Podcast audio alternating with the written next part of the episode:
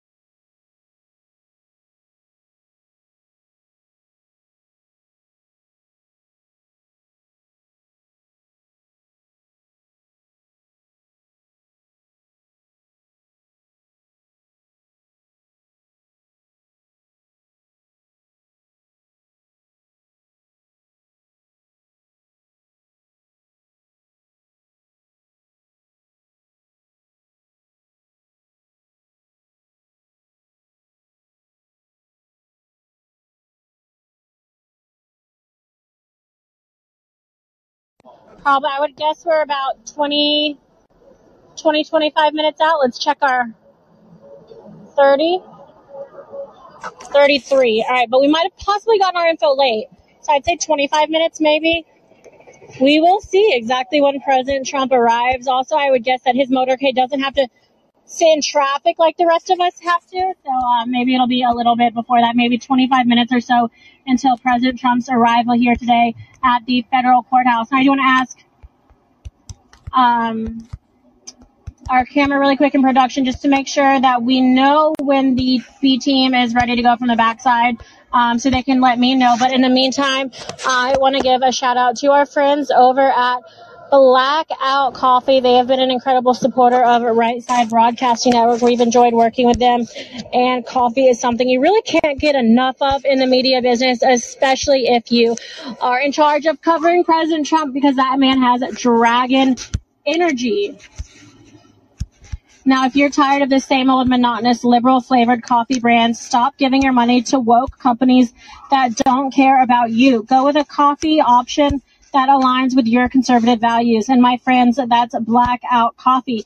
It's not enough to simply taste great. You want to be proud to support the company knowing they align with your conservative values. That's why I'm telling you to give them a try. I'm proud to personally recommend Blackout Coffee. This is a coffee company that is 100% committed to conservative values. From sourcing the beans to the roasting process, customer support, or shipping, they've got an incredible work ethic and are dedicated to promoting conservative principles. They accept no compromises on taste or quality. Do me a favor and check out blackoutcoffee.com slash RSBN and use coupon code RSBN for 20% off your first order. Ditch those other guys. Block out coffee remains true to our values. That's blackoutcoffee.com slash RSBN or use coupon code RSBN for 20% off your order. Looks like reports are now coming in that President Trump has already arrived. Motorcade has already come through, um, possibly using an underground parking deck, which my guess is the one behind us, and we might have missed it earlier when I said there were cars coming through, but that was about an hour ago, so I'm not sure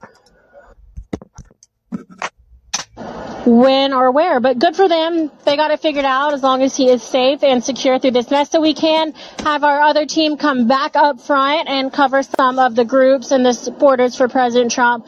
We can make sure that they, um, they are aware of what's going on and that they can turn around and just come back right here. You can see the local police department. They are kind of growing in numbers as we get closer and closer to President Trump's 3 p.m. 3 p.m. arrangement. We are less than one hour out until he's expected to go in front of the judge and possibly plead guilty or not guilty, but also have to go through the fingerprinting process and possibly headshot. We will see. We've got this truck that keeps circling by, and I really like that tractor trailer. I would love to own one of those. Um, don't think my little car would be able to tow it, but maybe one day. I'm going to take a quick water break. It is pretty hot down here in Miami. It feels okay unless you're talking for hours and standing in the direct sun. So let me get some water and I will be right back. But enjoy the scene. You guys can kind of figure out what's going on here and then we'll talk about it when I get back. All right. Today is uh, June the 13th, 2023. Uh, I'm doing this uh, special live room because uh, today's the day Donald Trump have to face a federal magistrate judge to plead guilty or not guilty about the uh, espionage and classified document uh, uh, cases. So anyway, uh, I'm just going to play uh, what this uh, YouTube channel called uh, Right Side Broadcasting. And because apparently Trump has, right now it's two o'clock in the afternoon, and apparently Trump has arrived. So we are just waiting uh, for Trump to come out and uh, to to watch all these footages because uh, I don't know how old you are. If you're old enough, you will remember the Bronco chase, the slow chase of uh, O.J. Simpson's Bronco. And in my opinion, the Trump espionage case will be a bigger case than O.J. Simpson's double murder trial. And uh, think about it. Uh, again, you have you have to be old enough to know about the O.J. Simpson trial. Uh, there is a tremendous amount of DNA evidence collected from the blood from various crime scenes and the prosecutor literally will have a slam dunk case. However, O.J. Simpson was found unanimously not guilty. So, so, so I think that the Trump espionage case will draw just the same kind of public attention. And uh, that's why I'm doing this uh, special live room just to compare the two cases. One is the O.J. Simpson's double murder trial, and this one, Trump's episode. Now I don't know how to pronounce that word. Espionage trial. So uh, just uh, hang on tight. I'm going to hopefully there will be some folks coming in and I will hope there's some folks are old enough to remember the OJ Simpson double murder trial and the judges, the all the public uh, excitement that this trial brought to us back in the 90s. This is, a boy, 30 some years ago. So anyway, so I'll just keep on playing the right side broadcasting. Uh, the reason I picked this up, uh, the, is because, uh, the mainstream media pretty much has, has the conviction, the verdict already. So the, uh, the right side broadcasting is an interesting YouTube channel. I think they are funded, uh, they, they started the channel the exact same time when Donald Trump announced his presidency for the, for, uh, back in the 2015.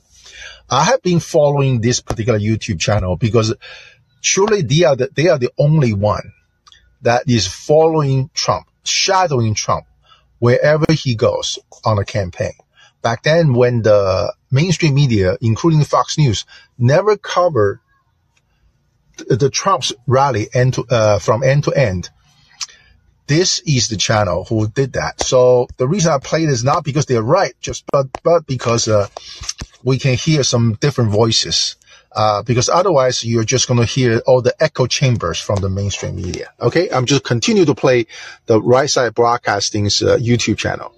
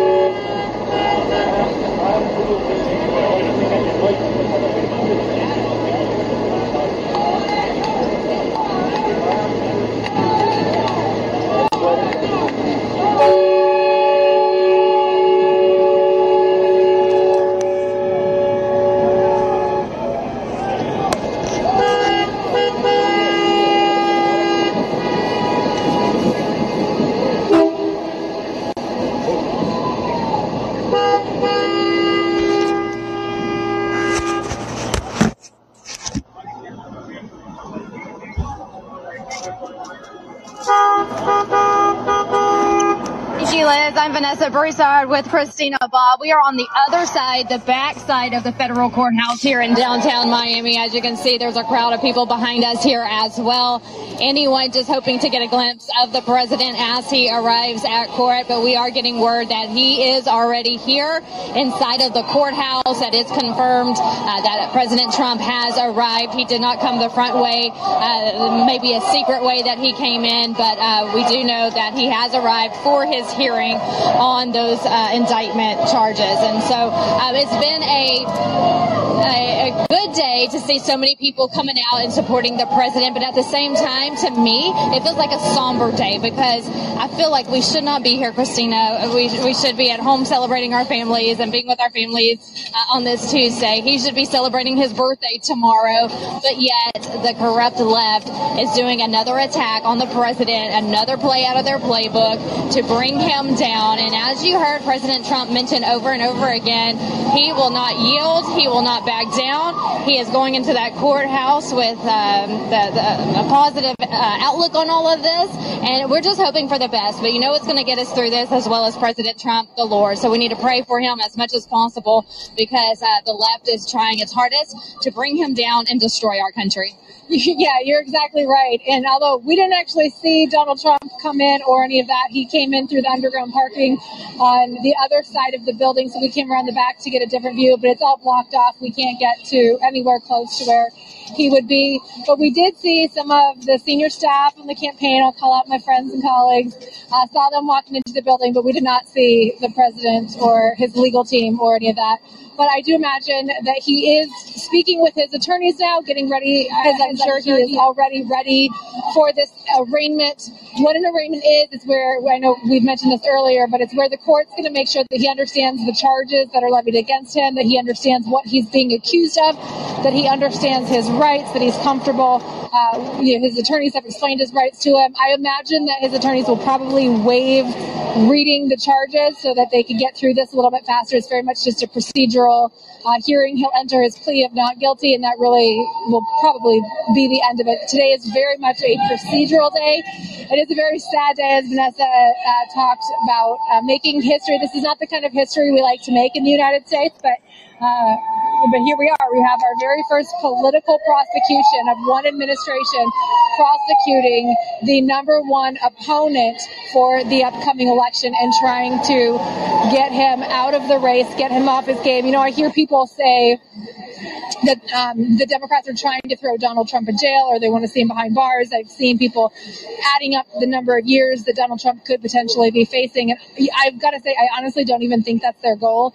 I think their goal is to keep him out of the White House. They don't care if he wants to retire and live a happy, nice little life in Mar-a-Lago, you know, enjoying life on the beach.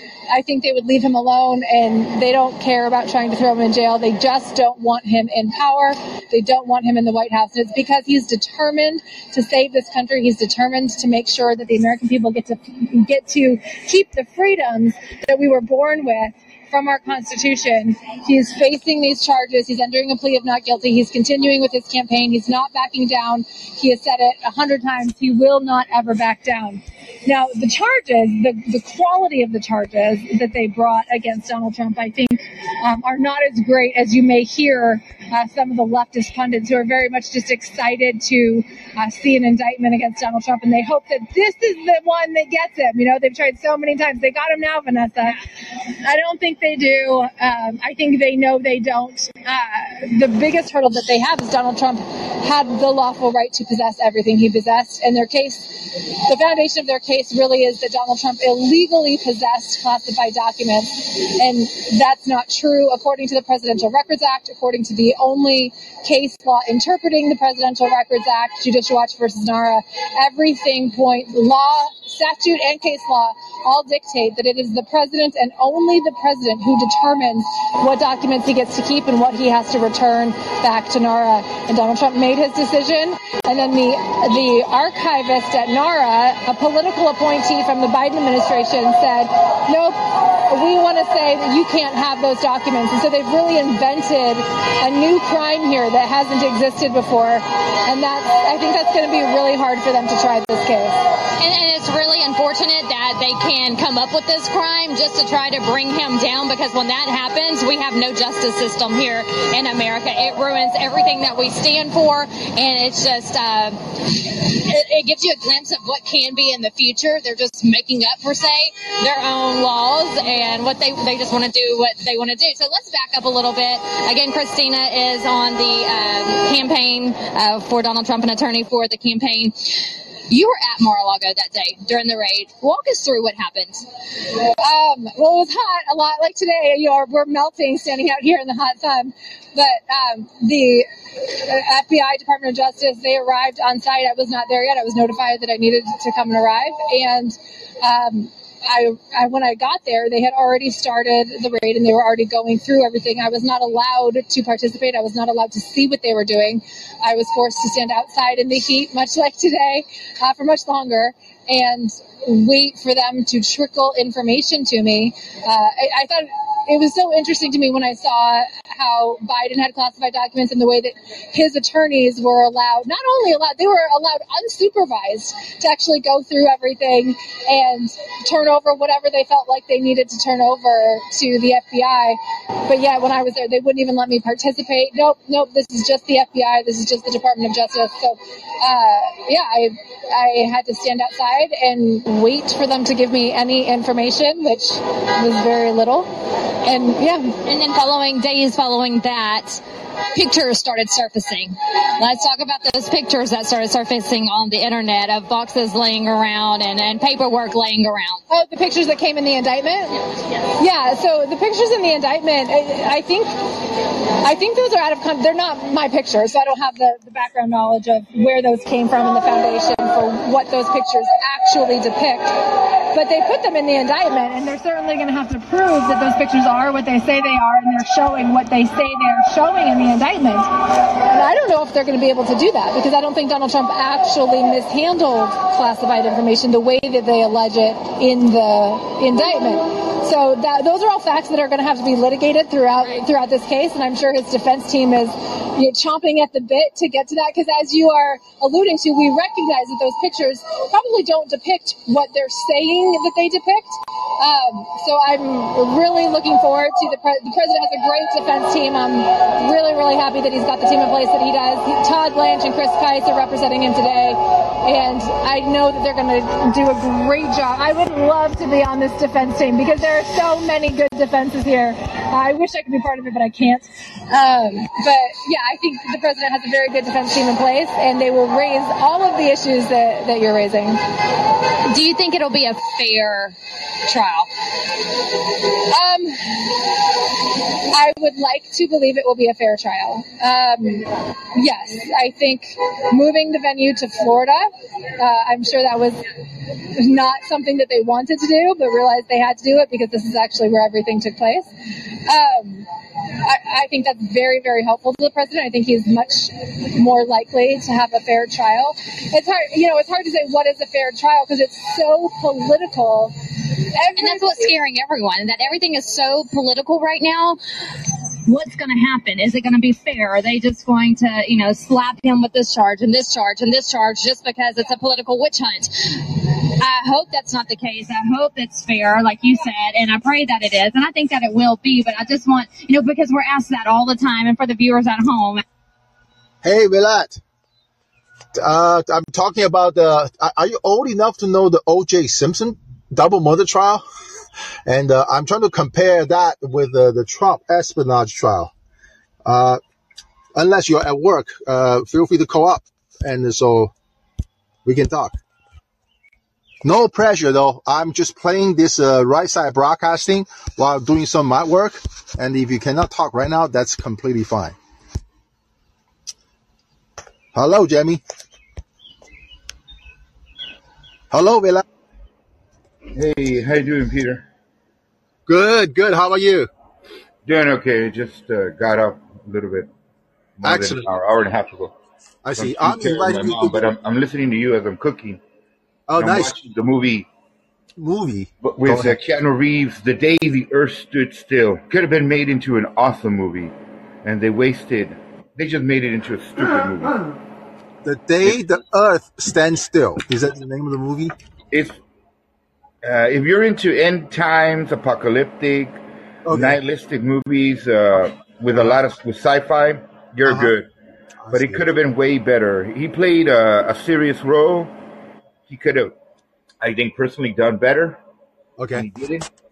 But that's the storyline. That's not on Keanu. That's on the story writers. Uh huh. I mean- whenever you have a chance, it was made like maybe in the 2000s, 2000 between 2000 and 2010, Uh huh. Maybe late 90s, something like that. But it could have been it could have been better. It's when Keanu Reeves was much younger. He didn't let his uh, right after he made Matrix. This one came out a couple years later.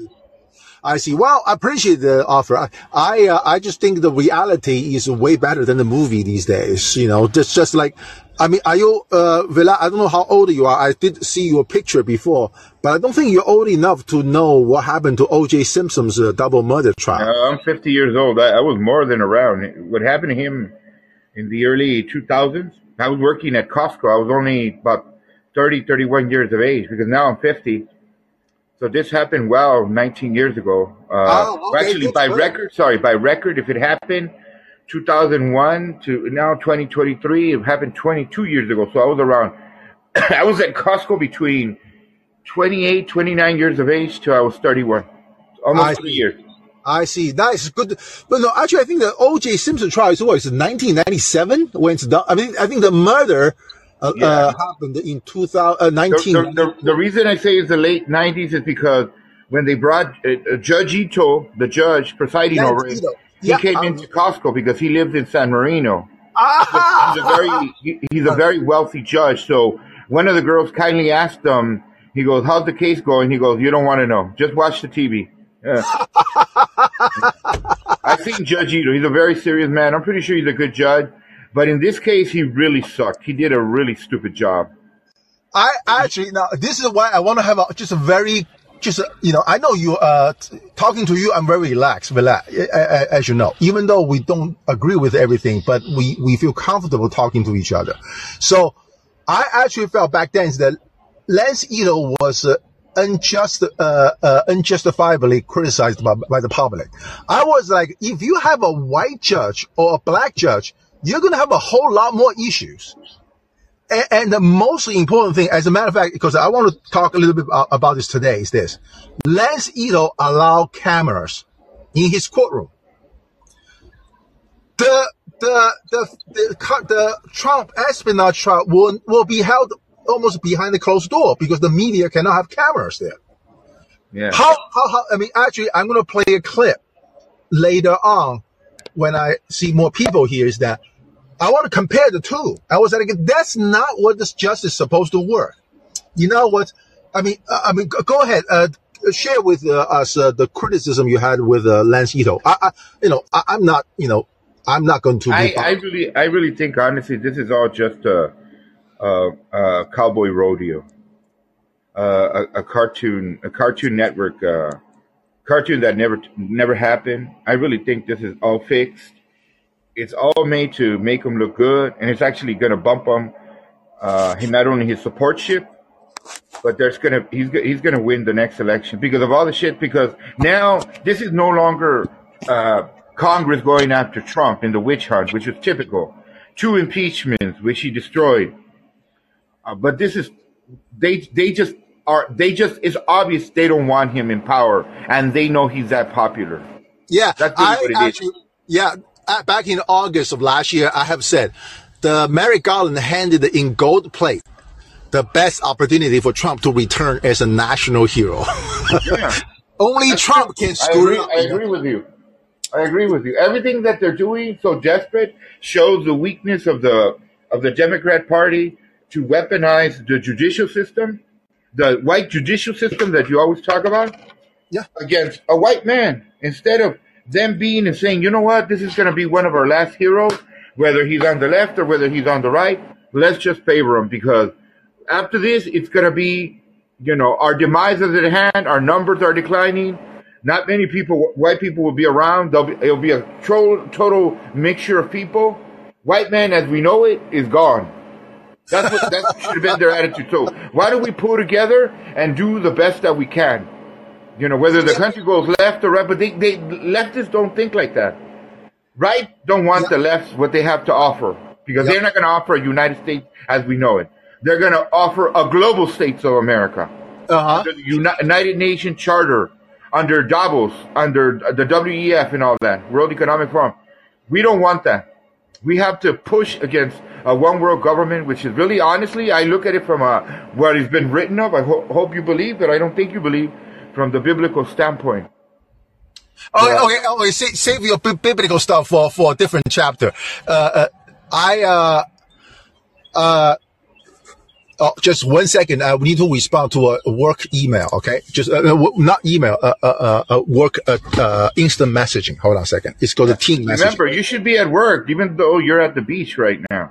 No, no. I'm right now looking at a, a pond in uh, in Connecticut in a very wealthy neighborhood with a lot of land. Uh, Talk about judicial white privilege. Isn't there a contradiction there? no, no, uh, hey, I'm just observing You- are, are, are, are you are you walking around like a good communist, knowing I want that house when we take over? No, I wasn't. I'm not. I, I, I want that house where that family, that white family lives there. We're gonna take over. I know how how much resentment you have uh, with. Uh, I detest I any I I movement. I don't care if it's communist, socialist, fascist, feminist, LGBTQ, trans. Oh, I hate all those movements. I detest them with all my heart. I, I'm not blaming you. And but go back to what you said about Lance Ito. Could you share like what do you have? Uh, what problem you had with uh, Lance Ito back then? Per- Personally, I had no problem, but I was I was bagging the groceries, uh, boxing the groceries because over there they uh, they do have some bags, but I was using the the the things to put his uh his his his his goods, his consumer goods, his merchandise, groceries uh in, in a box. But I also noticed one of the managers came by, supervisors, and she asked Lance Ito, uh, so what do you think the outcome of the case will be? And he goes, I can't discuss, but you know what? Continue watching the program. Kind of something like that to the effect that he, t- that he told her. Uh huh. But I, finally saw and everybody looked at, oh, Lance, Lance Ito. I think that's his name, right? yes, uh, Lance Ito. Yeah, yeah. Yeah, they looked at him and, and I looked, I was like, oh shit, it's the same fucker that comes out on TV. I look, but you see, I don't really care. I didn't care at the time for what was going on for, for OJ Simpson. I mean, hasn't he got enough press, good and bad, throughout his life? Exactly. No, OJ is a celebrity too, just like Trump, right? Yeah. Because I'm comparing the two. I was like, OJ Simpson trial is so entertaining. Oh, by the way, as you can imagine, back then I just came to the U.S. I don't any, I do not know anything about the U.S. justice system, right? Oh, by the way, guys, uh, thank you for joining me.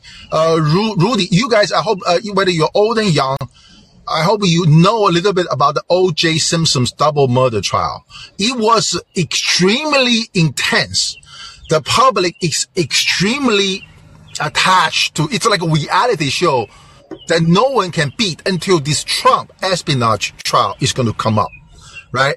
And, uh, even though Vlad is uh, not a big fan of Lance Ito, I always uh, praise Lance Ito for him for allowing cameras in the courtroom. That is a huge deal as far as I'm concerned. So before I forgot, like I said, when I'm doing this uh, Sunday show, uh, I know today's Tuesday, is that I always ask this question: Has politics impacted the integrity of our judicial proceedings in America? And the second question will be: Has racism impacted the integrity of the judicial proceedings? And the I- third I- question Yeah. is racism the highest form of politics? Because racism is a politics, in my opinion. So OJ's trial, in my opinion, is a, especially the verdict, is not a judicial verdict. It's a, a political verdict. I don't know, Rudy, how old are you back then? Whether you followed the uh, OJ Simpson double trial now. Back then, back in the 90s, I don't quite understand with all the overwhelming DNA evidence. Remember, everybody in the talking chamber, echo chamber today in the mainstream media, they're all saying, "Oh, Jack Smith, uh, the, the the the this uh, called a uh, what's called a speaking indictment. He's so strong, yada yada yada." I said, "Dude, people remember O.J. Simpson. What's against him? All the evidence, DNA collected from so many different places. The bedroom, the driveway, the, his uh, Bronco, and all that. Guess what? The verdict is unanimous. Not guilty. Deal with it. But but you know why, right? I think it's a political Race card, the black Trump card. Yeah, race. It can be reverse racism. I don't care. Yeah, exactly. He just used the black Trump card against Michael, that that cop that was racist, uh, Furrow, M- M- Mark, Mark Furrow. Furman. Yeah, let remember the name. Mark Furman. Yes. Yeah, Furman. Bingo. Thank you, thank you, No, thank you. So all, all he had to do was you. Yeah. go, go yeah, ahead, take it away, take it away. No, no, no. Go ahead. No, no. I hate to cut All, you. all he needed to do was get men like Cochran, like Kardashian, right, Shapiro, Yeah. bring out, especially And with, with Cochran, the black guy. Bailey. Don't forget uh, Alan Dershowitz. I'm going to play Ash, Alan Dershowitz. He's on uh, on the hills, the the the right, the rising. Uh, I'm going to play him a little bit because uh, you know I respect this guy Alan Dershowitz. Back then in the OJ trial, I hate this guy Alan Dershowitz. Now I actually I know I, I like him now. I like I hate him as a lefty, as a douchebag douchewitz, uh, crapowitz. But you know what? I love him when he's with the right. I love him because I and he's a lawyer. And and he's actually smart. And He- aside from all the criticisms of the O.J. Simpson, I actually do think he could get his his things done. Yep.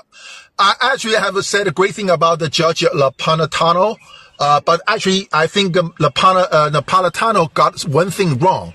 Uh, even I think Dershowitz is always right when it comes to the civil liberties, when he talks about the constitutional rights. I have never seen once Dershowitz is wrong. So again, back in the O.J. Simpson's double murder trial, I hate Alan Dershowitz to my guts. But now I actually think this guy is the real deal. This guy is dead even, uh, just fair-minded and, uh, you know, so, so guys, like I said, I'm not trying to play race card. I'm just saying politics is always played a role in the judicial decisions and judicial proceedings. The O.J. Simpson trial, the not, not guilty verdict is the first, very first time I learned that a judicial proceeding may not come out with a judicial decision, but a political decision. So, so guess what? How political this Trump espionage trial can be? As, as political as it can be. Just go through all the polls that are published by the mainstream media about the trial and think about southern Florida where Trump lives and you have to find a unanimous jury. Okay. So it's a pretty big deal. So before I forget, just for your reference, in case you want to go back to read yourself, uh, uh, Turley, Jonathan Turley, another very, uh, famous attorney. Well, I disagree with him on the, because Turley, almost all lawyers, prominent ones, has saying that the government's case is so strong, yada, yada, yada. Only Dershowitz and the two other lawyers who worked for Trump in the past has said, not that simple. And I agree with them. So, but Jonathan Turley, his point is this. But just one of the 38 or 34 counts, if Trump is found guilty by the jury, he will die in prison because each one of the count carries at least minimum 10 years sentence. Okay. So Jonathan Turley just give the jury a signal. If you really, if you like Trump and you agree to convict him in, in any one of the counts, not espionage, even one of the counts, obstruction of justice, whatever, Trump will die in prison. That is, quote, your president, unquote. Will that happen? so I think this thing is going to be so fucking hilarious and it's going to be very entertaining. All right. So, uh, so Jonathan Turley called it terminal sentence. I have posted the link of that article. Uh, go ahead, read it if you have time. So I found out to be in, interesting. Now, Velat, remind me, when OJ was uh, booked, does OJ uh, did OJ had any supporters lining up for him? Because I know Michael Jackson, when he was being prosecuted uh, uh, for this uh, child molestation stuff, there, he has fans lining up in the outside the courtroom, just like Trump. Do you remember whether OJ had any supporters? I don't recall because I thought back then the evidence against OJ is almost like you cannot get more solid, more stronger than what they come up with the uh, with the OJ Simpson's case. And uh, so so so that so that's that. Now, oh, oh, by the way, you guys, Assange lost another appeal in UK. So I'll just tell you this. I personally hope Assange should be brought back to the US immediately, facing his version of espionage offenses. I think Trump can join Assange to fight the US government. Like I said, Trump literally is having a golden opportunity. Peter, Gold? Now, now you see, now you see that guy is truly about espionage, not Trump. Trump have false uh, charges that they want to put on him, but when it comes to uh, Julian Assange, if he were to get a pardon, it would be an undeserved pardon, but nevertheless a pardon. He he really has engaged in that. Let's be honest, he has. Oh, well, you are entitled to your opinion, Vlad. Absolutely. Okay. I, I, I actually heard the, uh, I, I actually did a, episode about Trump, uh, espionage offenses back in August of last year when I saw the, uh, I think I did search the, uh, read the search affidavit because it's redacted, uh, about Trump. I was like, if you put the espionage offense on a search warrant, the indictment is will absolutely happen afterwards. And it did. So back then, I have said this. The espionage law is passed in 1917 during the First World War. Who are we at the war with? Basically, if you say you are a spy for our enemies, which enemy? Like if China and the US are fighting a war right now, on June the 13th, 2023. And I stole some classified documents for China. That's espionage because I spied for China. The US is not at war. This is first. Second is that I have to steal those documents and give it to that specific country, the, the government of that country, or, or a number of countries, saying here, this is a classified document. It's good for you to have a war with the US. That's espionage. For Julian Assange to publish a stolen property of the United States government on a newspaper, not given to Russia, not given to China, how you can say he is a spy? He is just a publisher. Maybe he should not publish a stolen document. Oh, by the way, Vlad, do you know the, uh, I think, you know, you, you probably did not hear what I said in my, in my Sunday series. Cause I, I don't see you there that often. Daniel Ellsberg, who published, who leaked the Pentagon paper. Is that espionage? When Daniel S. Ellsberg leaked the Pentagon paper, the U.S. is at war with Vietnam, in Cambodia, in Laos, in Vietnam. When Daniel Ellsberg leaked those Pentagon paper, is that espionage? I will stay, I will still say no, because Daniel Ellsberg did not provide those Pentagon papers to China, to Vietnam, to Soviet Union. So he is not a spy. When he, he went, any- he went, remember, there was no uh, Freedom of Information Act. There was no, none of these acts like today that, that back up a lot of these things. He didn't ask for permission. He went ahead and was judge, jury, and executioner and exposing the government. So by that, by that alone, he damaged our country. He damaged our government as bad as it could have been. So yes, to a certain extent, he should have been charged for espionage because he indirectly gave the enemy the using using uh, the news uh, the news media the information that he should have never given them. You're, you're absolutely uh, uh, uh, uh, uh, entitled to your opinion, Villa, even though I respectfully disagree with you, which is good. We, you know, this is okay. So let me, so let me, you know, you know, uh, uh, this is this is a question I think would love to hear. Again, I'm just reading my notes here. Okay, why the justice in America works so slow to the extent that all of a sudden that Trump is has committed so many crimes in short period of time, or is it just some of these crimes are just made up?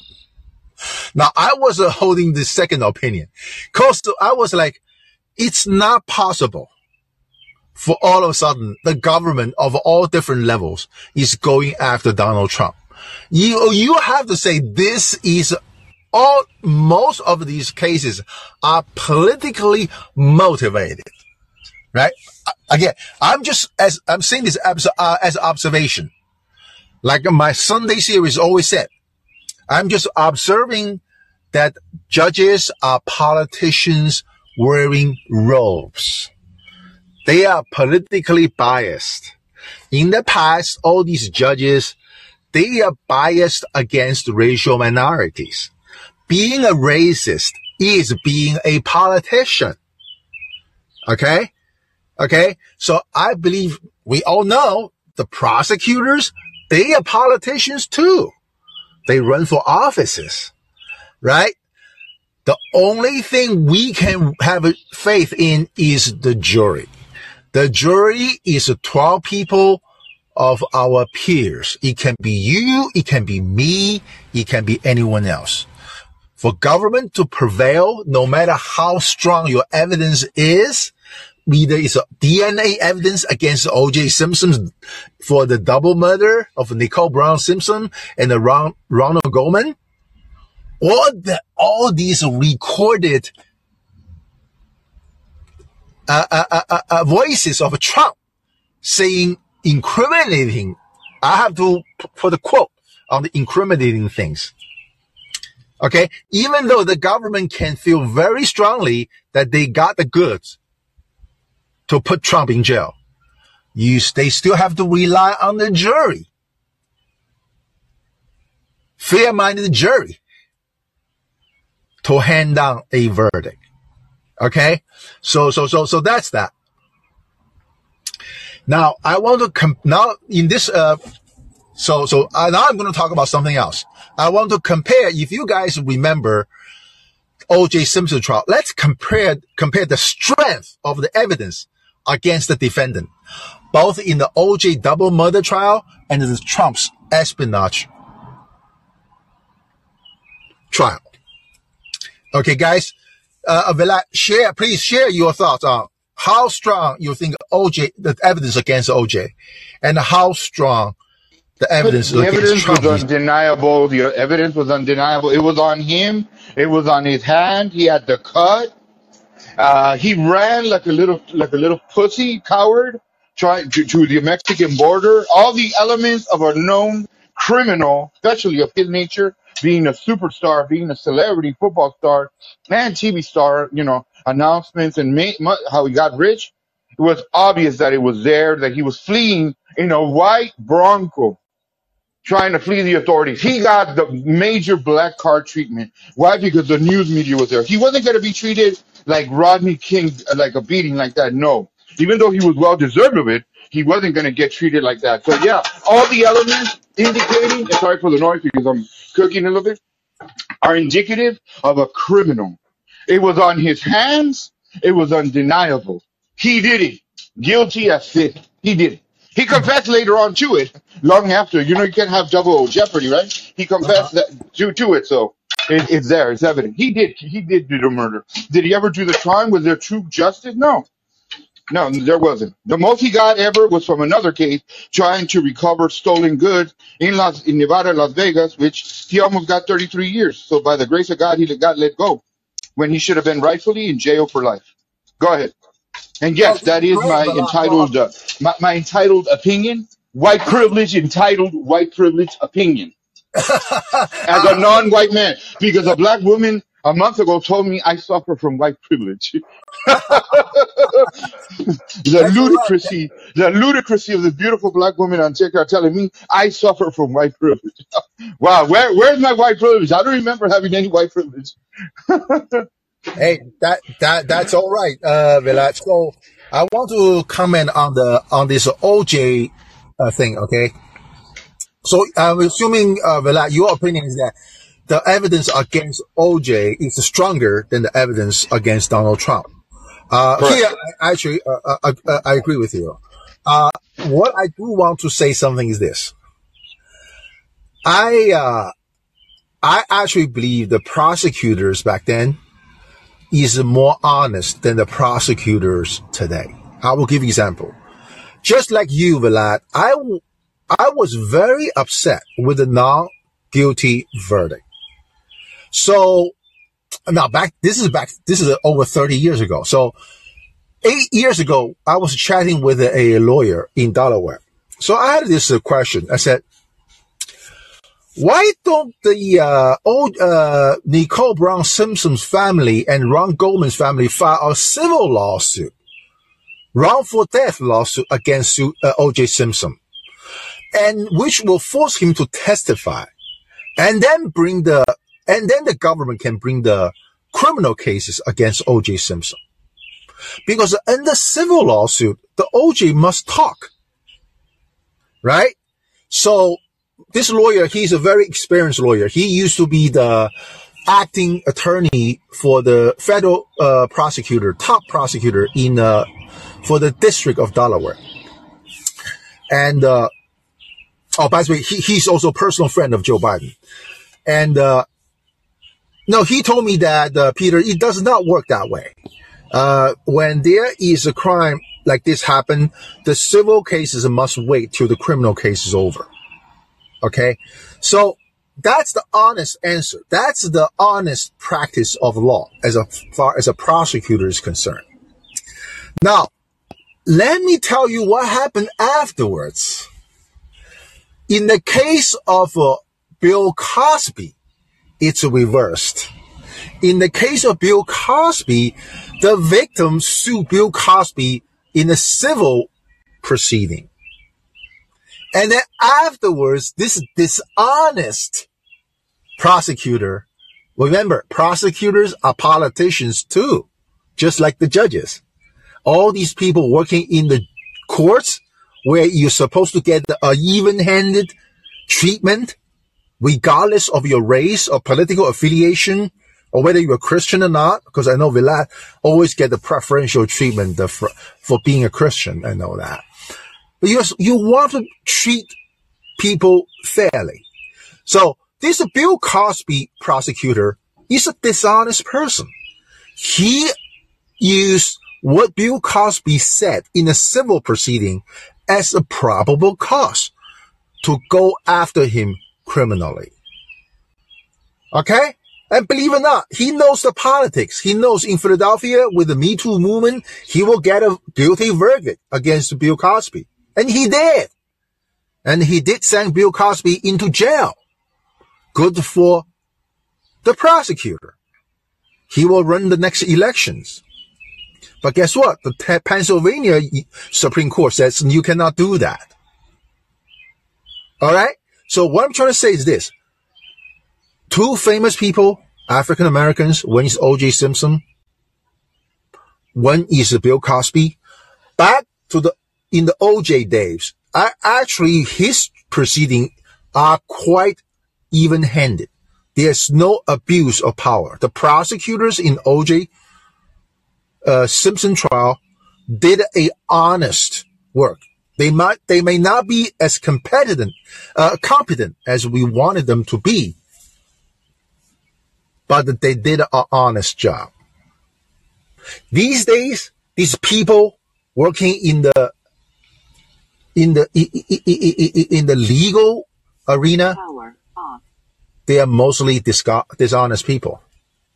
Okay, so that's another thing I kind of want to uh, talk about. The next thing, let me see. Sorry, I'm just checking my work email just in case I'm not missing anyone's email. Okay, let's talk about judges. Okay, Vlad, here's my favorite, your favorite question from me, okay? You do not like Judge Lance Ito. Do you think he is biased throughout the proceeding of the O.J. Simpson double murder trial? Of course. It's almost impossible. Every judge brings his, his own biases. The problem is, is the prosecutors, obviously they're not, but defense attorneys could uh, could could uh, rule them out. That's why they, sometimes you have to. Let's say he was a Lance Ito and he loved football player O.J. Simpson. no, you don't think there's going to be bias in favor of of um, in favor of Simpson? Of course. You know why? Because Lance Ito grew up wanting to be a, a football star, but he's a short shit little motherfucker at under five feet. He doesn't qualify like the big black guys or white guys um, and many other groups that are in, in football. He has no, he might like the sport. He might play the sport, excuse me, because I burped a little bit, with his family and friends, but he's nowhere close to that. But and he was growing, growing up and he was much older than, than Simpson. He remembered him. He watched his games. He's probably from the state, same team and same state where OJ was and he loved it. He has paraphernalia of O.J. Simpson plastered all over the all over his home. The evidence is there to what I'm saying. Uh huh. So do you think he's not going to be biased, or maybe he loves football, but he remembers the great O.J. Simpson? Uh huh. Do you think he's not going to be biased? Of course he's going to be biased. Uh huh. I, I have before me a celebrity, superstar football player who used to come out on Wheaties and many other commercials, Playboy and stuff like that. Of Uh-huh. course I'm going to favor the man. Uh huh. Of course, he's going to get. He has all these millions of dollars, maybe some millions for me. Mm-hmm. Bribery, corruption, fraud. Of course, you have to understand. There's an old saying in Spanish: "El perro baila con dinero." The dog dances as the music is moving with money. You know, remember back in the 1800s, cylindrical and the little dog running around and the guy collecting money? Little, you know, the little cylindrical. That was popular in Mexico for a long time, like here in Uh-huh. America. Interesting. The- interesting. Uh huh. Okay. Yeah. No, I actually do not know. I'm I'm, I'm very appreciative uh, that you you are sharing this story. Fantastic. I- I mean, I'm not disagreeing with you because I do not know enough about Lance Ito. Uh, uh, but let me ask you this, uh, uh, uh, Villa. Aileen Cannon, the district court judge appointed by Trump, you think she will be biased while presiding Trump's espionage case? Just, just find out if, if if they find out that she already hates Trump, that's more than enough Oh, bias. she, She would have to she, recuse herself, obviously, but that has to be was, proven. That has to be she, proven. actually, she was appointed by Trump. And uh, in regard to the Mar-a-Lago search, which is the basis for this uh, espionage case, uh, Uh, Aileen Cannon has ruled in favor of Trump in the past, only to be overruled by appellate court. so we have to yet to see. Some of those Trump uh, Trump appointees, especially judges, not necessarily prosecutors, had, did not do so well in favor of Trump regarding the election. Remember, brought Uh-huh. about by Rudy Giuliani and uh, and uh, Powell, I think that was her name, uh, the hmm lady. So think hmm about it. They were Trump appointees. Why didn't they favor their man? hmm You know. hmm Yep. No, this is good, man. Uh, this is good. The uh, because uh, I mean, I think uh, Vela, you shared um, uh, the same view that uh, the judiciary is poisoned by the politics. Am I? May I say that, or is it incorrect statement That's one you? thing we're gonna agree. Of the many things we don't agree, that's you got it right on, Doc. All right, cool. Appreciate it. I appreciate it. So next thing I want to talk about is jury. Okay, we talk about a little about judges. Jury. I'll tell you this: this uh, liberal law, the, I mean the left, uh, the white left legal channel on YouTube called the Meidas Meidas Touch, M E I D A S Touch. Boy, the boys and girls on that channel is separate, celebrating like a certain conviction of Donald J. Trump on this uh, on this case.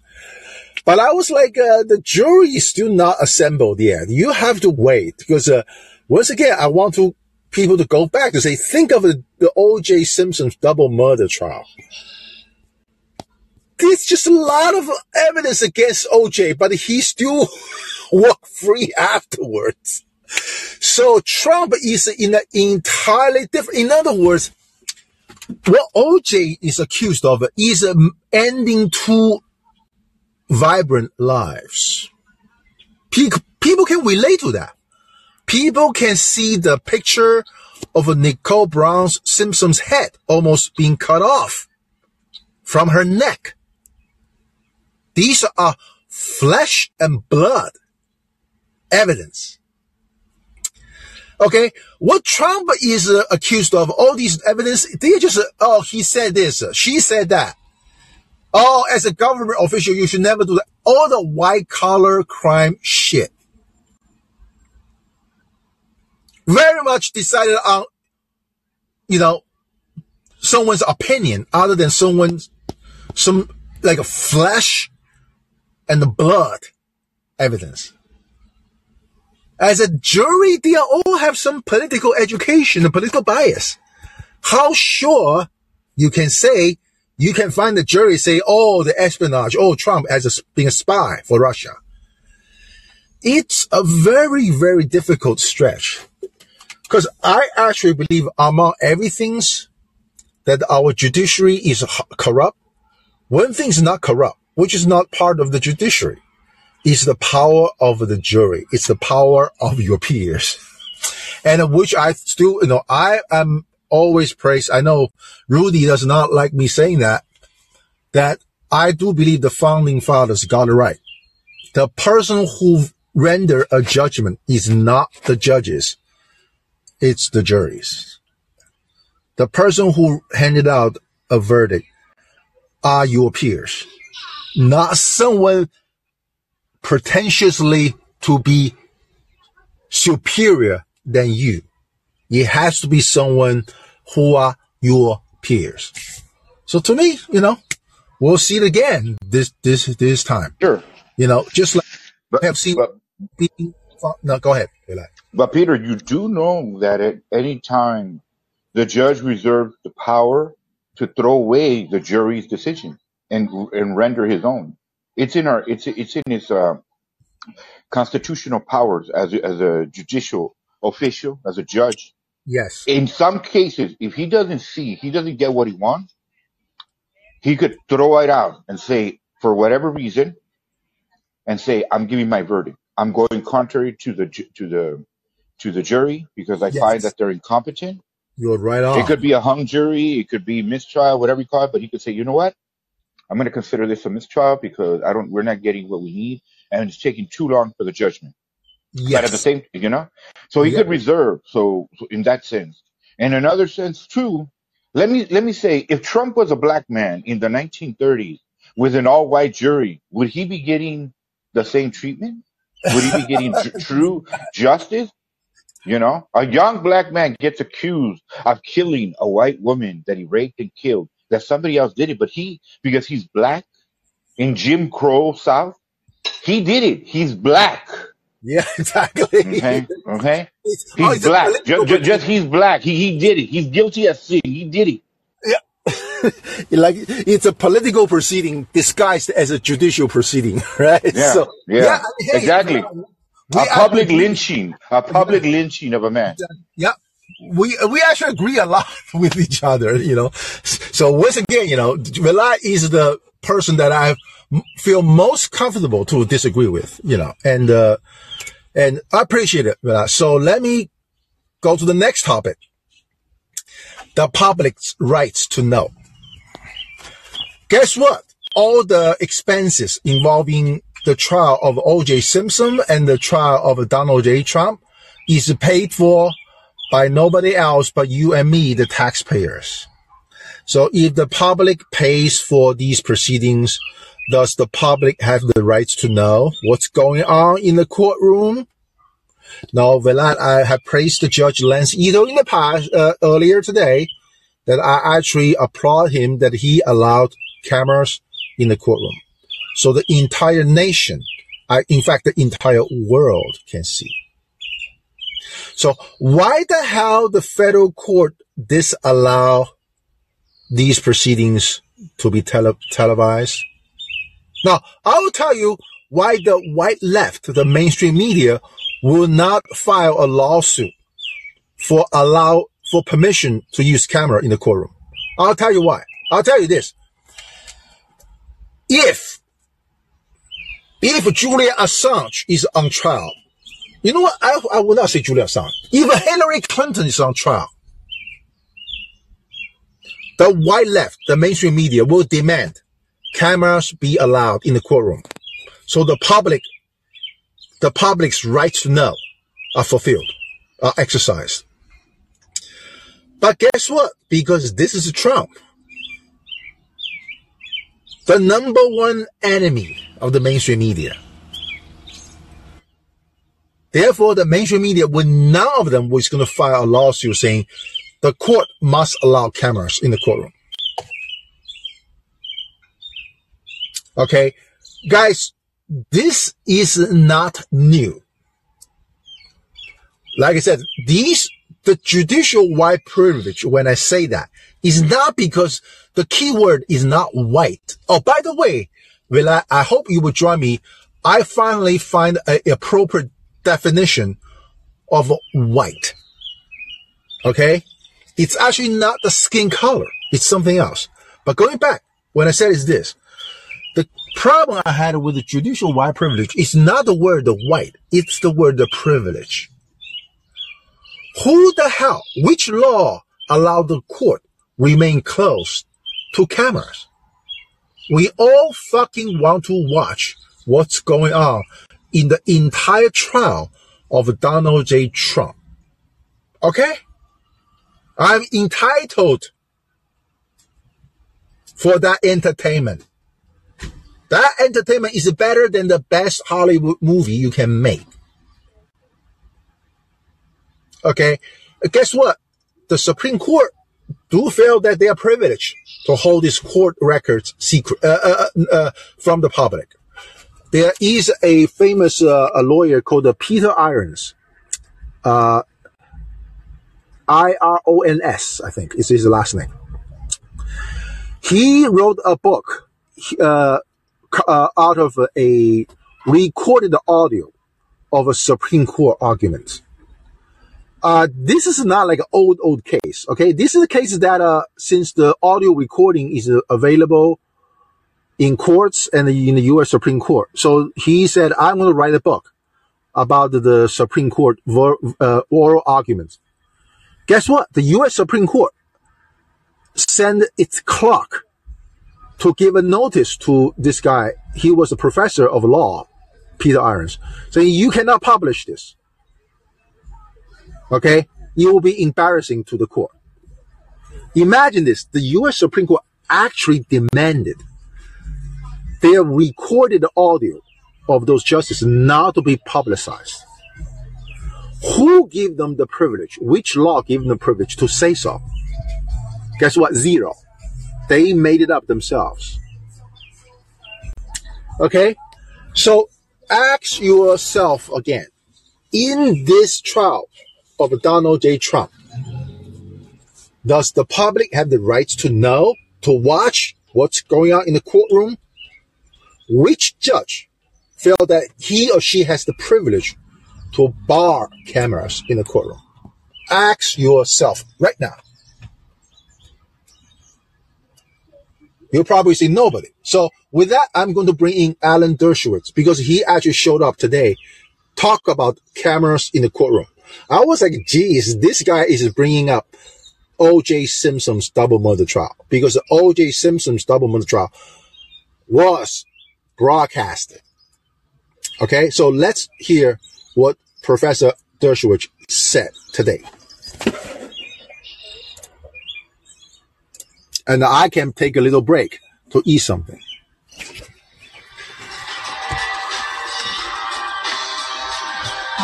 President Trump will be arraigned in Florida today. That's the news that everybody's looking at today. To connected. To retention of national defense information, conspiracy to obstruct justice, concealment, and making false statements. Our next guest has said while he's skeptical of the Department of Justice's motivations for charging Trump, he sees one piece of evidence that could prove damning for the former president. Joining us now is emeritus professor at Harvard Law School and author of Get Trump, Alan Dershowitz. Professor Dershowitz, welcome back to Right. Hey, Rudy, this is your girlfriend. You owe me a big favor, okay? Rudy, I play your girlfriend. Amazing. Well, thanks. I mean, we should be watching this on television instead of talking to me on television. The Trump trial should be televised. Uh, American public should be able to see how our justice system operates, and we shouldn't be trying the former president and the man who's running for future president uh, in the dark. Well, Professor, before we get into some of those kind of hypocrisy issues, the political issues here, you said earlier in an earlier interview that you were surprised by how strong the indictment actually was. What do you see as the most damning aspects of it, and what parts do you think are potentially weaker? Well, the strongest part is clearly the tape recording, his own voice, in which he waves some material in front of somebody who has no classification. Um, and he says, um, I shouldn't be showing you this. I could have declassified it. I didn't. Secret. Uh, it shows I win my case. Uh, you know, it may have been bluster, but um, it's out of his own mouth. You can't cross-examine it, and so that will be the hardest piece of evidence to overcome. Hmm. You know, speak to us a little bit about what you make of the Republican response to this, or response from so many Republicans talking about, you know, a weaponized justice system, um, the, the, unfairness. You know, why that? Why has why has the Hunter Biden investigation taken so long? Right. Why was Hillary Clinton not charged, but Trump is? You know, that. What, what do you make of that response? And and then also, I, I think the difficulty. You know, while I I agree with a, a lot of what Republicans have said, pointing all that out out. Then the difficulty becomes, but Trump could have there's I, I, think we all kind of see that he could have easily avoided the situation by actually just giving back the documents at any of the times where he was asked to do so so is it, it now maybe that you know shouldn't matter from the criminal perspective but then it, it, i guess it becomes harder to say that well e- even if he's being treated unfairly he also kind of walked himself into the trap all of that is correct. Um, I wrote an article the other day saying, what if both Trump and the Justice Department are guilty? Um, prosecutors have targeted Trump. Uh, the most uh, damning evidence of that, of course, is the New York case, where there's nothing to it. It's a made up case completely. Uh, this case is a stronger case, but it results from a special prosecutor being appointed not to investigate the misuse of classified material in general, but to investigate only one person, Donald Trump. And then he walked into the trap and, uh, you know, he spoke to his lawyers in ways that raised serious questions. And then he had that interview on tape. So there's fault on both sides. The loser is the American public. Um, we lose when the system is weaponized against anybody. And we lose when the former president and man running to be future president uh, does things and says things that open him up to criminal uh, prosecution. So we're the big losers. And now Trump can't get a top tier lawyer because groups like Project 65 and other radical left wing groups are threatening lawyers saying if you defend Donald Trump, we will file bar charges against you as they have against uh, several lawyers, including me. Um, and um, it's McCarthyism. Uh, and if he can't get the top tier lawyers, then we're not seeing justice being done. In the article you just mentioned, you raise an interesting idea, which is not appointing special prosecutors for individuals, which can feel like political persecution, but instead for issue areas, for events like Iran Contra, Iran Contra scandal, etc. If that were the case here, and there were a special prosecutor who was uh, tasked with looking into not just Trump's document case, but Mike Pence's, Hillary Clinton's, uh, uh, Joe Biden's, etc. How do you think those different cases would match up when compared in a one-to-one basis? There's been a lot of folks, especially on the left, who've distinguished Trump's case on the obstruction charge, which is pretty clear. Other people were asked to return the documents and they did without complaint. Donald Trump moved boxes from room to room, was not not forthcoming to the subpoenas, et cetera. And of course, as you mentioned, is now um, you know we now know on tape knew he had documents that he wasn't supposed to have, was showing them to other people, et cetera. But in terms of the espionage charge, I wonder what you make of how Donald Trump's being treated here and the facts of his case compared to facts of some other people that I just mentioned in the political sphere, and also people others uh, like Julian Assange who have been charged under that espionage statute? Well, the espionage statute is misnamed. Um, the charges have nothing to do with espionage. There's no allegation that he turned anything over to another country or to enemies or or uh, actually damaged national security. The Espionage Act should be changed to the Classified Material Act. Uh, there are people who have committed espionage. They're in jail today. Uh, he's not uh, charged with espionage. He's charged under a statute that's that's misnamed. Um, and he did some things that that are wrong. But um, would he have been uh, charged? Would he have done these things if he hadn't been targeted? Um, you know, he is who he is, and he fights back. Uh, there's nothing wrong with not cooperating. Um, uh, under American law, you don't have to cooperate with prosecutors. But the question is, did he cross lines? And did he cross lines into criminal conduct? And that's what a court will have to determine. Professor Dershowitz, there is this obstruction of justice charge. So when you say it's not against the law to not cooperate, isn't that blurring the line between active obstruction and, and this idea of not being, you know, necessarily as compliant or making like some kind of mistake? Well, there are three criteria. Number one, you can just not cooperate. Number two, you can do what I do as a lawyer and that is uh, obstruct in every possible legal way. Claim the Fifth Amendment, the Fourth Amendment, the First Amendment, the Sixth Amendment, challenge everything. That's obstruction, but it's lawful obstruction. And then there's crossing the line into unlawful obstruction, and that's a matter of degree. Um, we'll see how the jury decides that case. That's the weakest of the cases.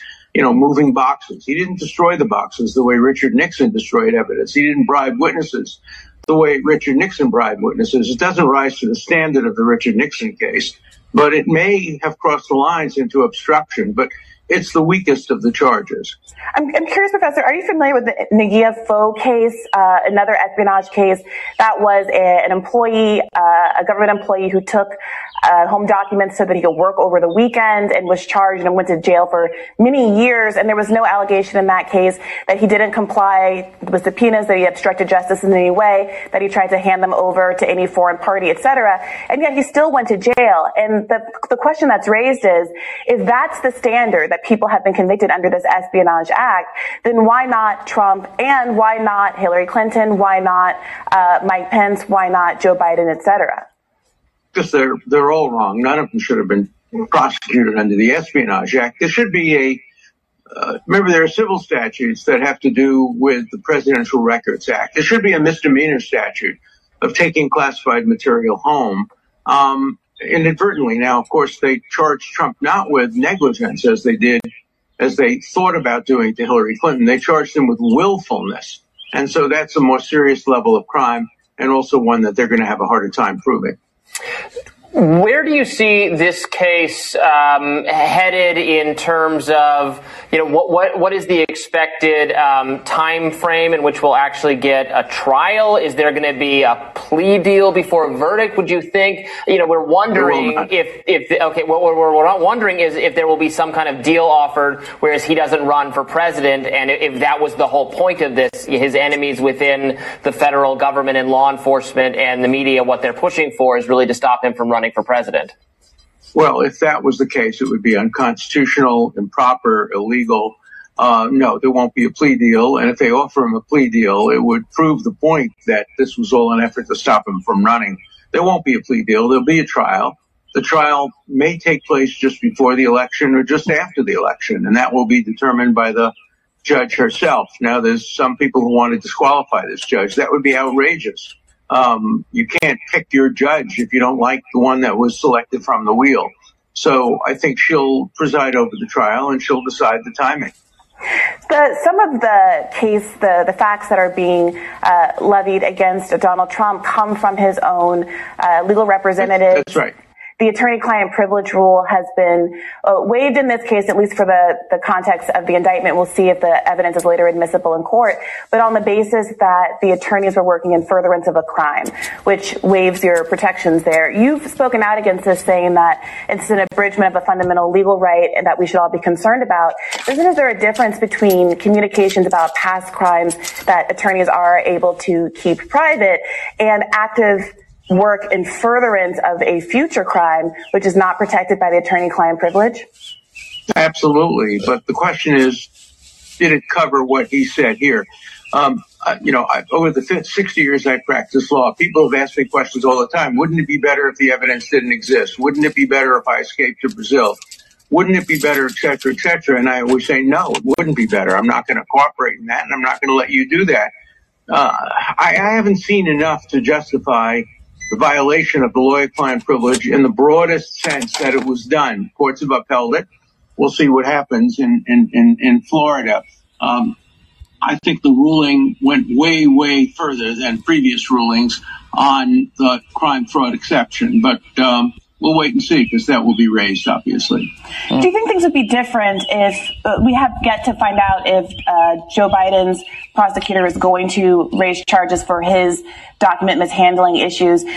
From a, political, from a political perspective, would that be a game changer? It does seem like so much of the resistance to uh, what's going on with Trump is not based on the idea that he is free of wrongdoing. It seems pretty clear, as you've pointed to from the tape, that he did knowingly withhold documents that he knew were not supposed to be in his possession, um, the, these classified documents that were not supposed to be in his possession.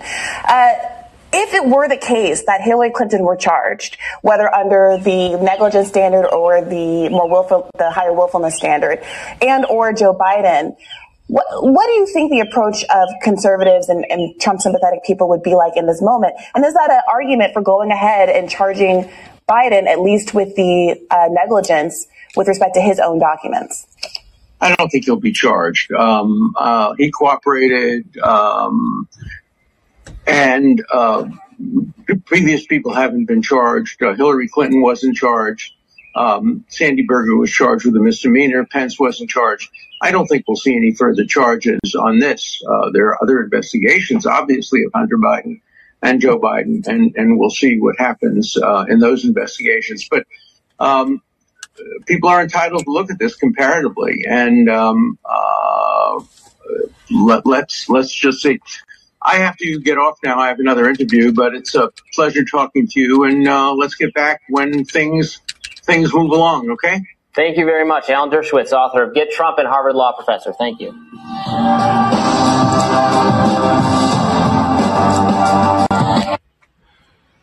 All right. So, hey Brady, how are you? Go ahead, Vlad. You want to say something?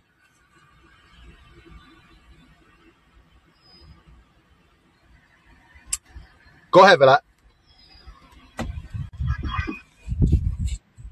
Wait, but I'm listening. Hey, Brady.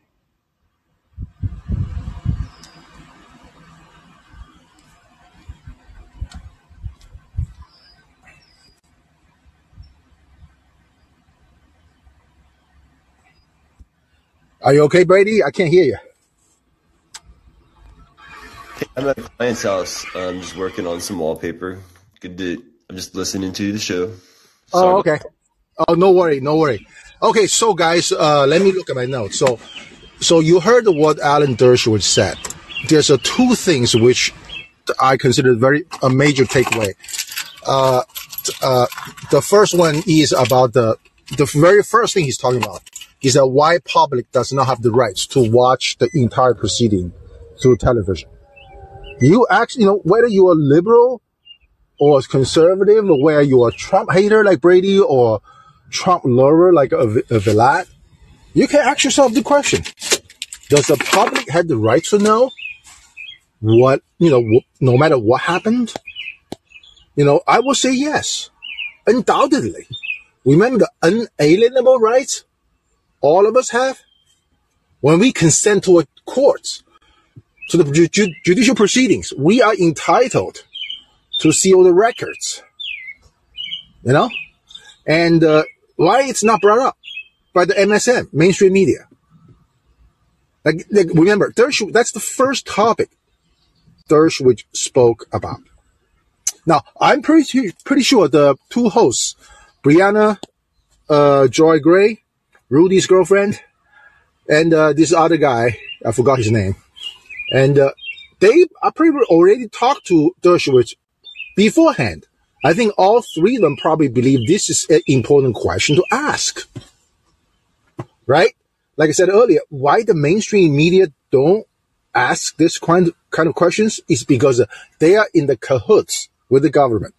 They really, really want to see Trump in jail and die in jail. Okay?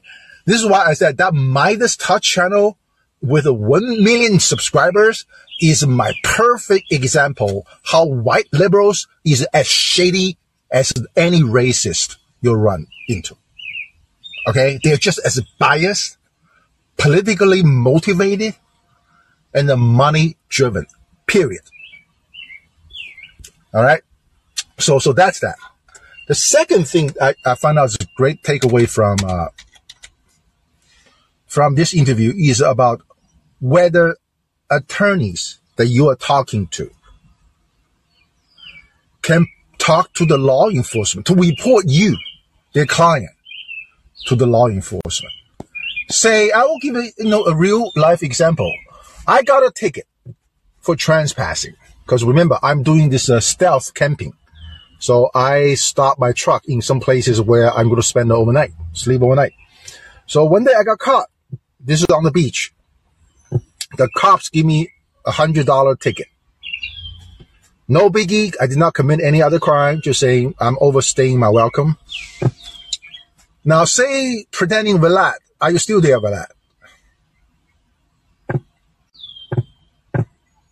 Oh, Vlad may not be able to. Say Vlad is a Mexican. He came to the States for a long, for a long time. He studied very hard, attended law school, and he is a lawyer. So I went to talk to Vlad, say, Hey, Vlad, I have a problem. I truly hate this cop and I don't want to pay this ticket. I'm pretty sure the courts in Delaware is going to side with the cop, but I really don't want to pay for this ticket. It's a trespassing ticket. It's a crime. I said, Hey, Vlad, what do you think if I drive my truck cross the border to Mexico? You know, I'm just bouncing ideas with Vlad how to deal with this ticket. Now you tell me, should Vlad report to the law enforcement authorities and telling them, hey, Peter has committed crime of trespassing. Now he's trying to further his crime by evading justice to Mexico. So when your own lawyers, who you pay, by the way, it's not a free lawyer. He's not a volunteer or she's not a volunteer. Your own lawyer. Go to the law enforcement and say, hey, guess what? this client of mine is really a criminal. When that happened, that's the second interesting point. Because I have talked about this in my Sunday episode in the past. I'm just glad with the Trump being formally indicted. Now all these conversations will happen. And, uh, and, and, and, and, uh, and uh, and so so there is another piece, another lawyer, also pretty prominent lawyer, also discussed this on CNN, which I'm going to play. This is just following up what Alan Dershowitz has said. When your own lawyer come out and say, "Hey, I'm my client is a criminal. He's trying to obstruct justice, but not by not cooperating with the government." what kind of a lawyer, what kind of a justice system we have here. So, so let's listen in. Ask you tomorrow, how do you plead? Uh, are, are you going to say anything beyond uh, not guilty? Are you going to make a make a statement in court tomorrow? No, I doubt. I'll just say not guilty. I didn't do anything wrong. Not guilty. That is the plea that Donald Trump says he will enter today at his arraignment this afternoon, adding that he will not make a statement during this initial court appearance. He does face 37 counts related to the alleged mishandling of national defense documents and an alleged scheme to conceal them from investigators. Joining us now is attorney David Schoen, who was one of Trump's attorneys representing him during his second impeachment trial. He also represented ex-Trump advisor Steve Bannon in 2022 after Bannon was indicted for contempt of Congress. David, it's really good to have you. Good morning. Thank you very much. Good morning. Would you agree that one of the biggest legal issues uh, for both teams in this case as it proceeds is whether or not one of Trump attorneys, Evan Corcoran's notes and audio recordings are allowed in as evidence? You know Evan Corcoran really well. Uh, DC courts allowed that crime fraud exception to be pierced. Um, but Florida could be a different story, right? I think you're 100% right. I think it's a big issue in the case um, because it relates both to the return of the grand jury indictment and potentially to the trial. There's actually a relatively recent case, 2021 case from the 11th Circuit, which is the Court of Appeals that sits over this court in the Southern District of Florida, and that case had to sort of try to flesh out the, uh, it's called in re grand jury subpoena. They had to try to flesh out the crime fraud exception because remember, one of the most sacrosanct uh, privileges we have in the law is the attorney-client privilege. However, the law recognizes this crime, fraud exception. There's two prongs to it. One is that the court has to be convinced that there was a conversation uh, related to the furtherance of a crime or possible crime. That's a very low hurdle.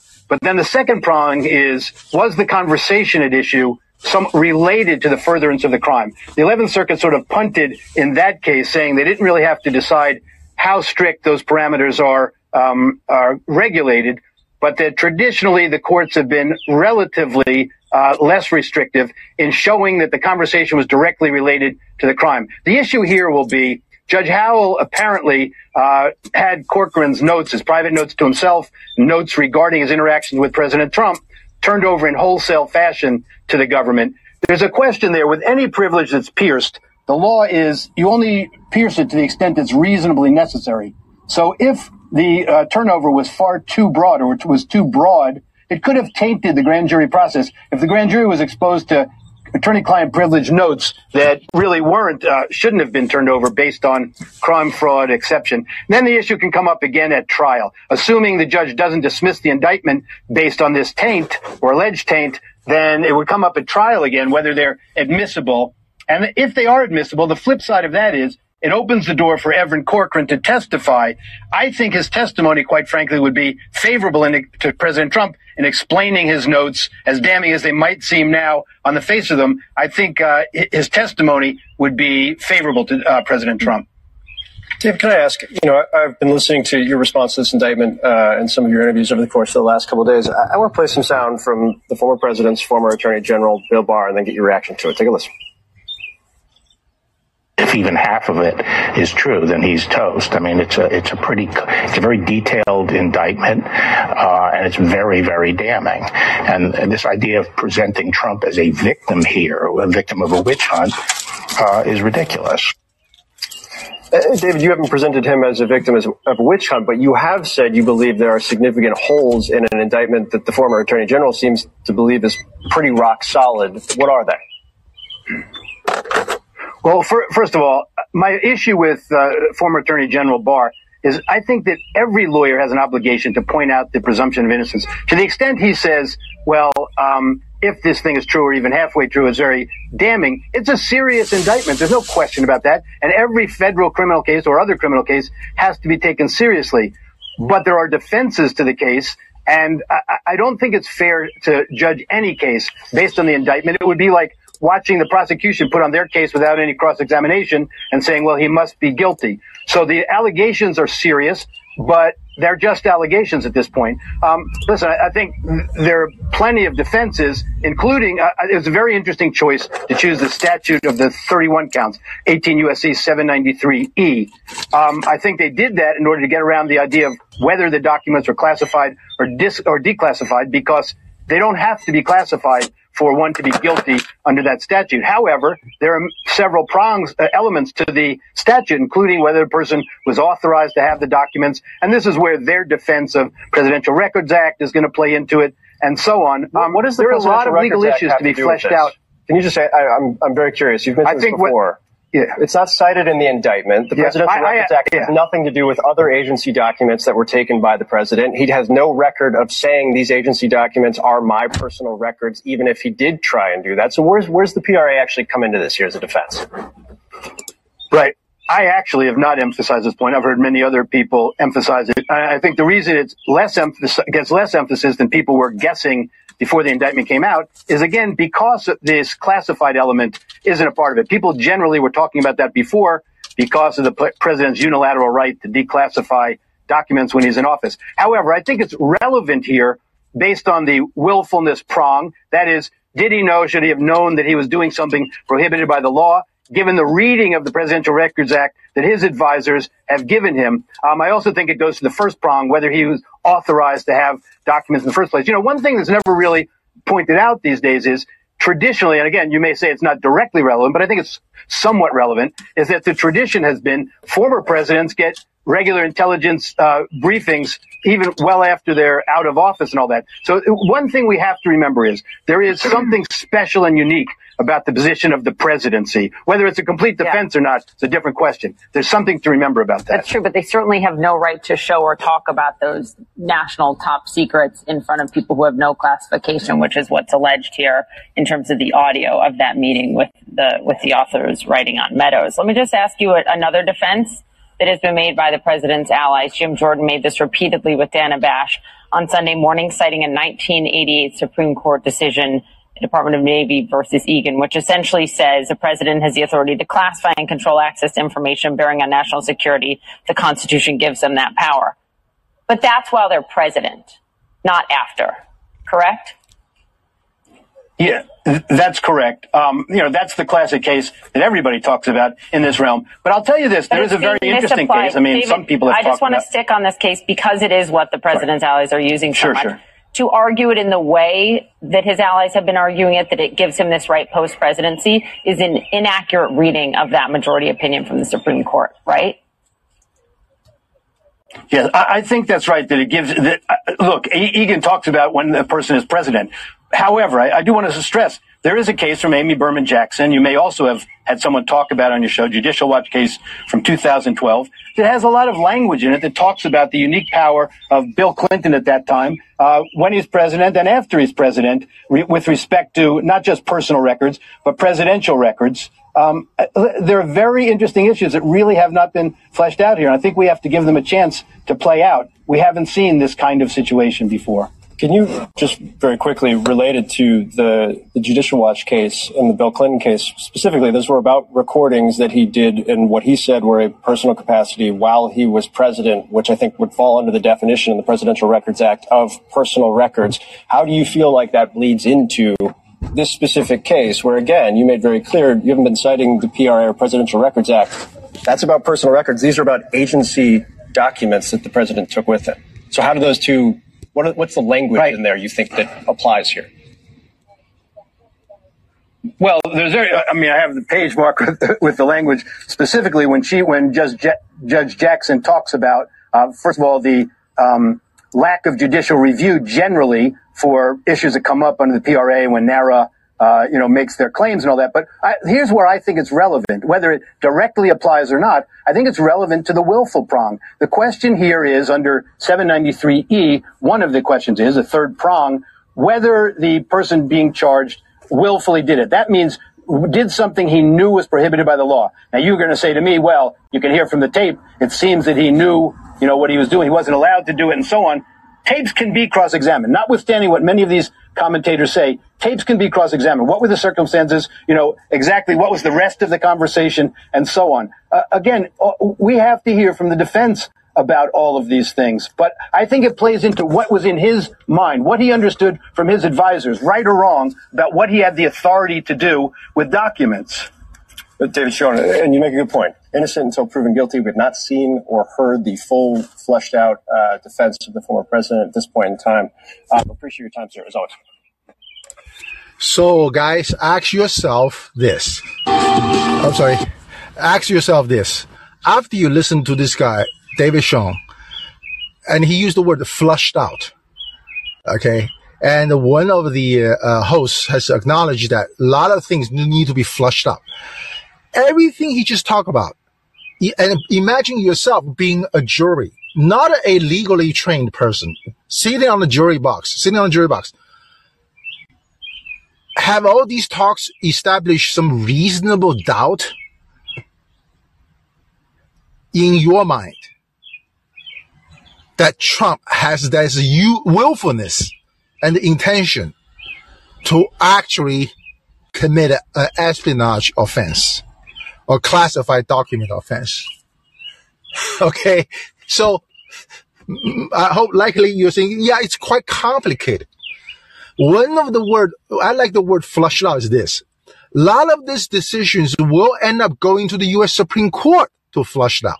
I did a episode for my Sunday series called the, the Supreme Commanders go to the Supreme Court, go, uh, uh, the return, his return to the presidency, you have to go through the U.S. Supreme Court.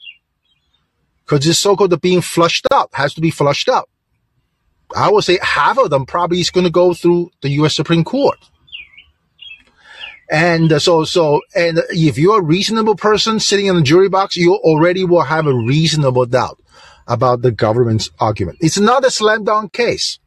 Again, I'm comparing what O.J. Simpson's trial to Donald Trump's espionage trial.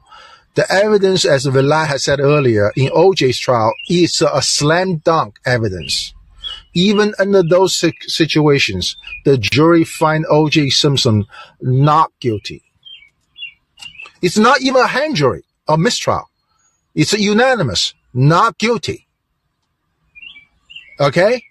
And, uh, uh, some of this flushing out may be done by this judge Aileen Cannon, who is appointed by Trump, who has ruled in favor of Trump. Now, I personally think she should hold her fire if she even had bias, which I believe she probably does have bias. He should let the U.S. Supreme Court to decide all this which would save her a lot of trouble. Okay? And I'm pretty sure on the U.S. Supreme Court, they will be more lenient towards Donald J. Trump because the charges against him is extremely, extremely serious. And it is overtly politically motivated by the politics. So that's how I, you know, feel about this. But it's hilarious that these lawyers is talking. There are only a few of them. Remember, the great, I would say 95% of lawyers on these mainstream media, they are all saying, oh, Trump is as guilty as hell. We should have locked him up like five days ago. Okay. These lawyers are talking sense. in my opinion. Mm, Peter, the system so, is very. The, so the next thing, uh, Go ahead, Bella. Go ahead, Bella. The, the, the system is very. They want to see him. The man hasn't even had his day in trial, and they already want to see him locked up. Yeah, I know. I know. Which he knows. You know very well. He's going to win. He's going to win, and he's going to have to sue these lawyers. He's going to have to sue these prosecutors. He's going to have to sue these cities for for wasting his time. He's going to have his day in court, and he's going to win both trials, and he's going to be reelected, and they know it. Yeah, well, I was just trying to say to do a to to to be premature is an indication of immature. So I'll tell you, so many fucking lawyers on these talking shows, they're so excited that the Trump with this indictment is bound for jail. I was like, not that fast. Just ask O.J. Simpson. you know, this is America, remember. Politics is always, this is Florida. This is Donald Trump. so, so, uh, so, uh, so, so that, that is that. The next, the next, the next one is this, which is talked about earlier by Dershowitz and this, uh, David Shaw, is a conspiracy between a client and his lawyer about, uh, furthering a crime or covering up a crime. Now, this guy, Judge Napolitano has said if a boy went out and stole a dime from a store, he probably would not be charged. But if two boys talk to each other about stealing a dime from that store, the same store, these two boys will face years and years in jail. Conspiracy charges are far worse than the actual crime that the conspiracy is all about. I find out this is to be very, very oxymoronic. But here is this, okay? The key, one of the key evidence by the, of the, by the government is that is the so-called private notes taken by this lawyer of Trump. Uh, I think it's Kevin Corcoran. Uh, I've, I've, I forgot his, his name. Now, is it a good thing when lawyers become key witnesses of a trial? Remember, Michael Cohen is the star witnesses against Trump, who is also the personal attorney of Donald J. Trump. I'll just ask, is this really a good thing? Because I truly think this is a shit show. This is a circuit. I mean, it's actually good for me because uh, this shows to the world in the U.S. our justice system is a is a travesty, is a tragedy, it's a comic show, it's a shit show. Okay? Because that's what my Sunday series is about. Since the very beginning, it's under this judicial white privilege that is running the courts. That's running the judiciary. It's upheld the so-called equal justice.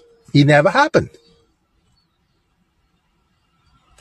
Remember this, when a client of attorney and attorney himself are talking about a criminal case, you can easily say they are conspired to obstruct justice.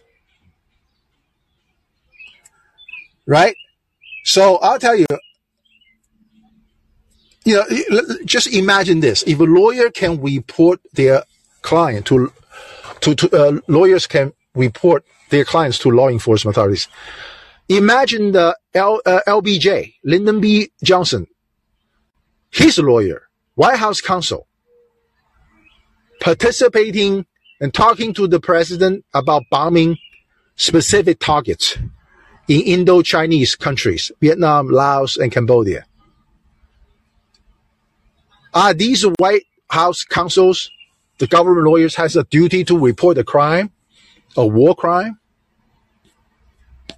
Right? So that is another item to be flushed out. Said earlier, probably by the U.S. Supreme Court. He said, how sacred is this uh, privilege communication between an attorney and his client?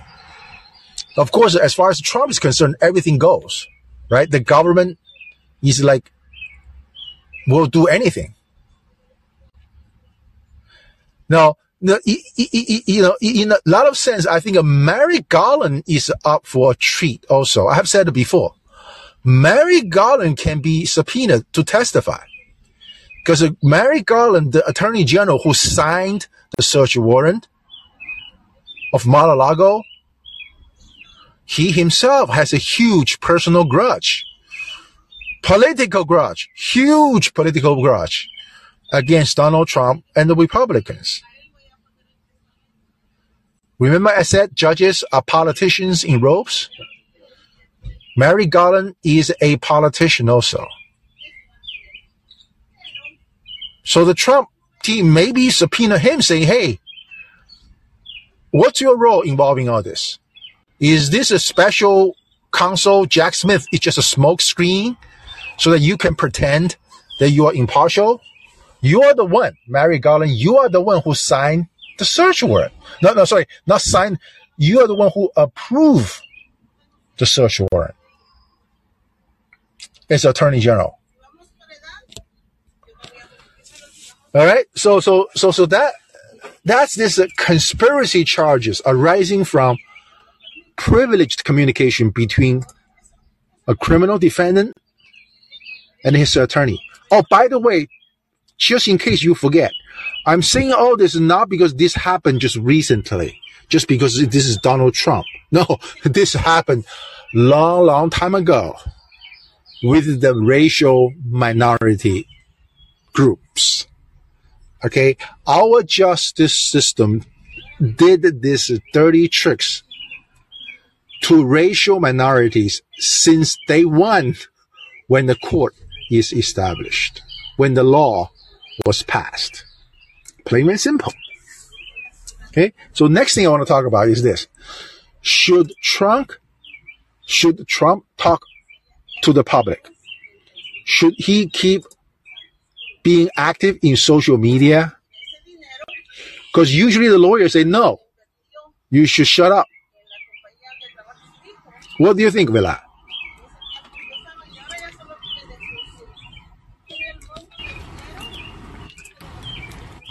Now, by the way, O.J. Simpson also posted a Twitter post. Uh, he is offering his advice to Trump, saying, "Don't talk to the public." Okay, and O.J. Simpson remembered that all his lawyers had told him not to talk to the public, otherwise they will resign. And uh, from his dream team, but uh, of course, O.J. followed their advice. So O.J. is telling Donald Trump, "Don't talk." But yeah, as you can see, Trump cannot stop talking. In fact, he will be on a speech, doing a speech from uh, New Jersey tonight. Should Trump talk? Now, this is my opinion. I think he should keep on talking because uh, this is a political case, plain and simple.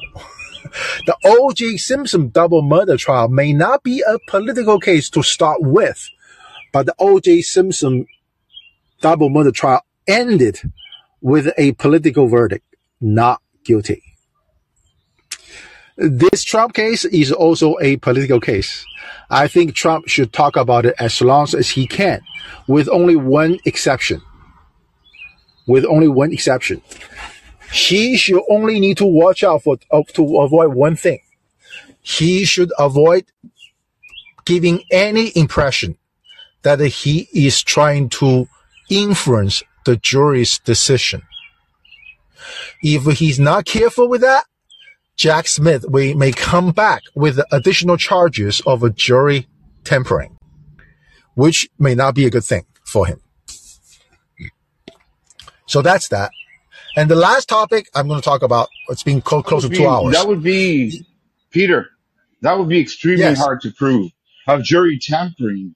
Jury tampering is that you have the jury already chosen. I could understand that the judge could give a, a gag order to shut up, but knowing Trump, he might ruin the whole case, which would be actually good for him. Actually, it would be good for him. Uh-huh. As long as he doesn't, as long as he, he goes through his lawyers, again, Trump is going to win this one hands down. I know, I know you might not like it, Peter, because you want to see a white man in jail, like at, at the level of Trump. In your so racism, wrong, in your, in your, in your racism, in your racism, your prejudice against white, uh, against white privilege. I know you got to see those lily white men like Trump behind jail. I know, I know where you stand. You don't have to tell me. And yes, and that is my opinion. That is my opinion. Well, I And do have to tell you, your guess is wrong. Your guess Right. is entirely wrong. If you go back to listen to my episode in August of last year, when Mar-a-Lago was searched, I already said Trump is going to win in this. oh, okay, I did. Okay, I, I take that back then. I I, I, back. have, I said he will be cheered. He has the opportunity to be cheered as a national hero against the deep state. August of 2020, uh, sorry, August 2022, a Uh-huh. ye- almost a year from today ago. I said already. so, so no, you got me wrong. okay, okay. I, I could be wrong. I could be wrong, but I don't know your true sentiment.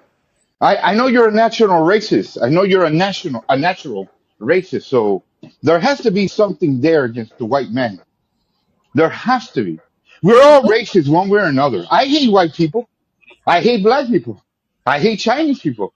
I hate, I'm an equal opportunity hater. You know, I just say it. The thing is, I'm very careful how I display it. I even hate my own people. I hate other Latinos. I hate strangers. I hate Mormons. I hate, I hate Jehovah Witnesses. religious people. I hate Buddhists. I hate Muslims. How? I, I Okay. hate I hate them. all. I don't care. How? You know. But you now, if if, if my goodness or my heart comes out to help them, I'll help them. Otherwise, go eat shit. Go die. That's my attitude with a lot of people. hmm Got it.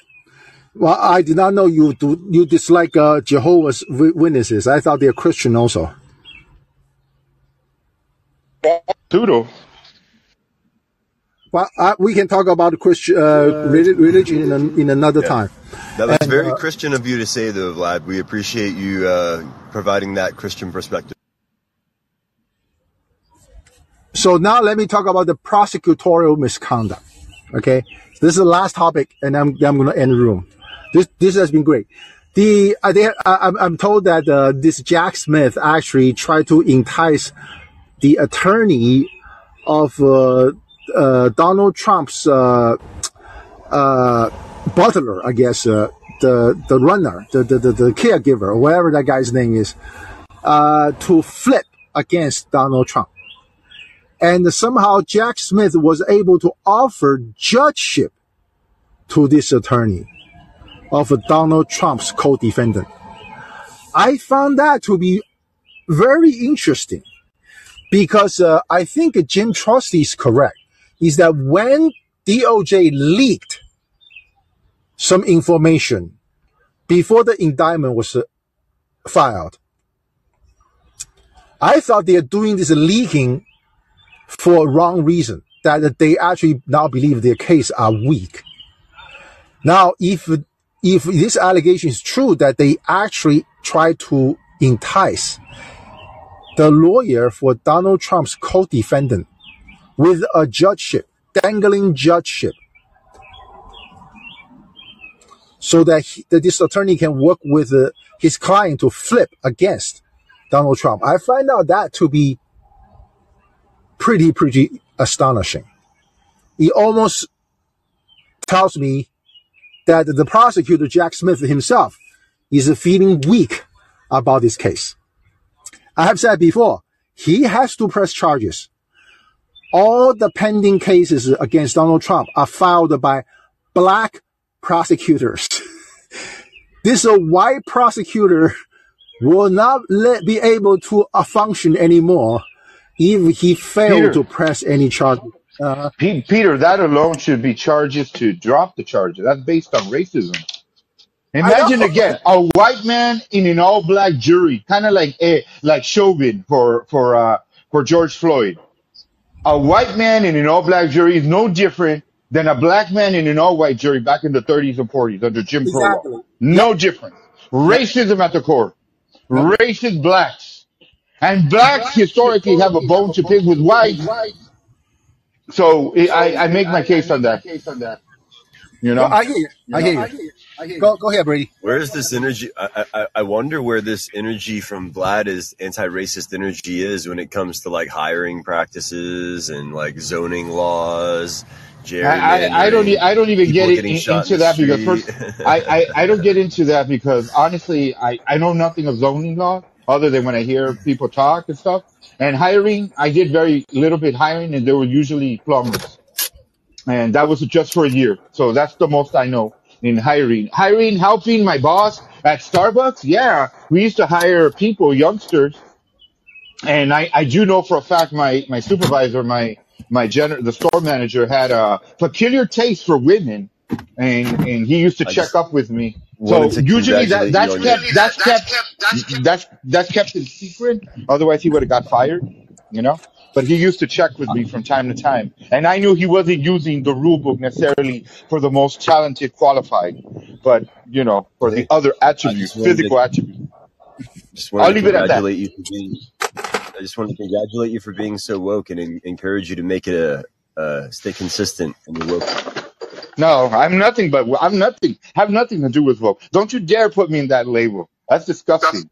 I'm as far away from woke as possibly. When I say when I say about racism, hold on. When I say about racism, how is it how is it being woke in regards to Trump being judged by an all black jury? No, I'm just saying black people are coming after him because that's the feeling the blacks have had after white people. Okay? I, I, it's the contrary. I would have to say, you know what? It's a black man with an all white jury now. How could that be? That's uh, reminiscent of 1940s. Jim Crow. This guy's guilty just for being black, driving while black. He got pulled over by the cops for driving while black. You know, that, that would be in that sense, you know? But no, no, no. Very far Hey, away. uh, we Very, I very. have a case that I could claim ra- uh, reverse racism by black people too. Remember, my truck was uh, damaged in Memphis, Tennessee, right? Memphis is a black town, right? And I have not heard anything from the police department of Memphis yet. I'm said I provided the tag number of the vehicle who committed crime, and I don't quite get it why why they have not done anything. It's been almost what? It's been almost uh, six months now, and uh, so let, let let's hear from Ricky. Uh, yes.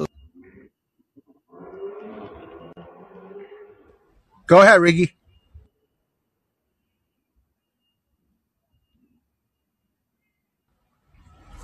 We can't hear you. Could be a troll. I was going to mention to you though, Peter, that that's why people call me instead of the police here in the United States. They literally call their friends, you know, um, to either be security or to provide justice. Yeah, yeah. So actually, the, this prosecutorial misconduct, that alleged prosecutorial misconduct, to try to enticing an attorney to work against the will of his own client. That dirty tricks has been done to to racial minorities uh, hundreds of thousands of times. Okay, so I'm glad that all these government lawyers are you abusing all using all kinds of tactics in their in their pocket to go after Trump. Because now Trump has the opportunity to expose all these kind of shit. So, so that in a nutshell is what I want to talk about today.